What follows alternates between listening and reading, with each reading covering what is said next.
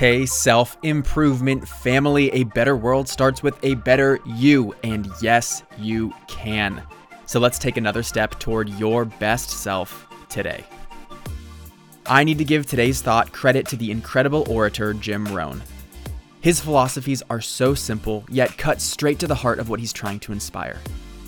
One of his thoughts that I strongly agree with is what is easy to do is easy not to do. In some cases, making a decision is that easy. Either way, we do it or we don't.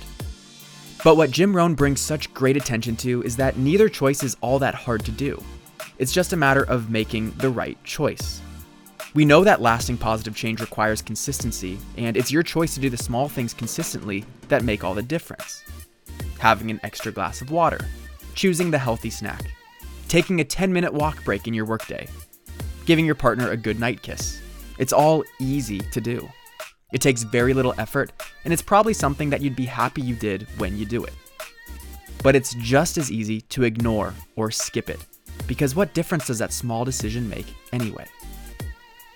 Rohn calls this idea of not prioritizing positive choices as neglect, and he warns you not to neglect doing what is easy to do.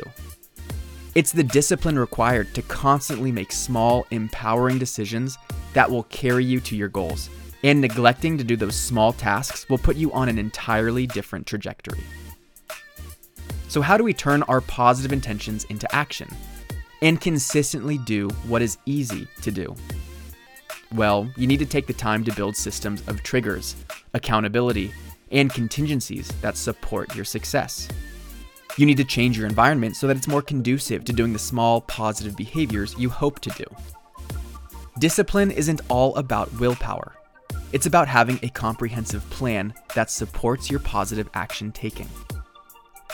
And I want to tell you all about this.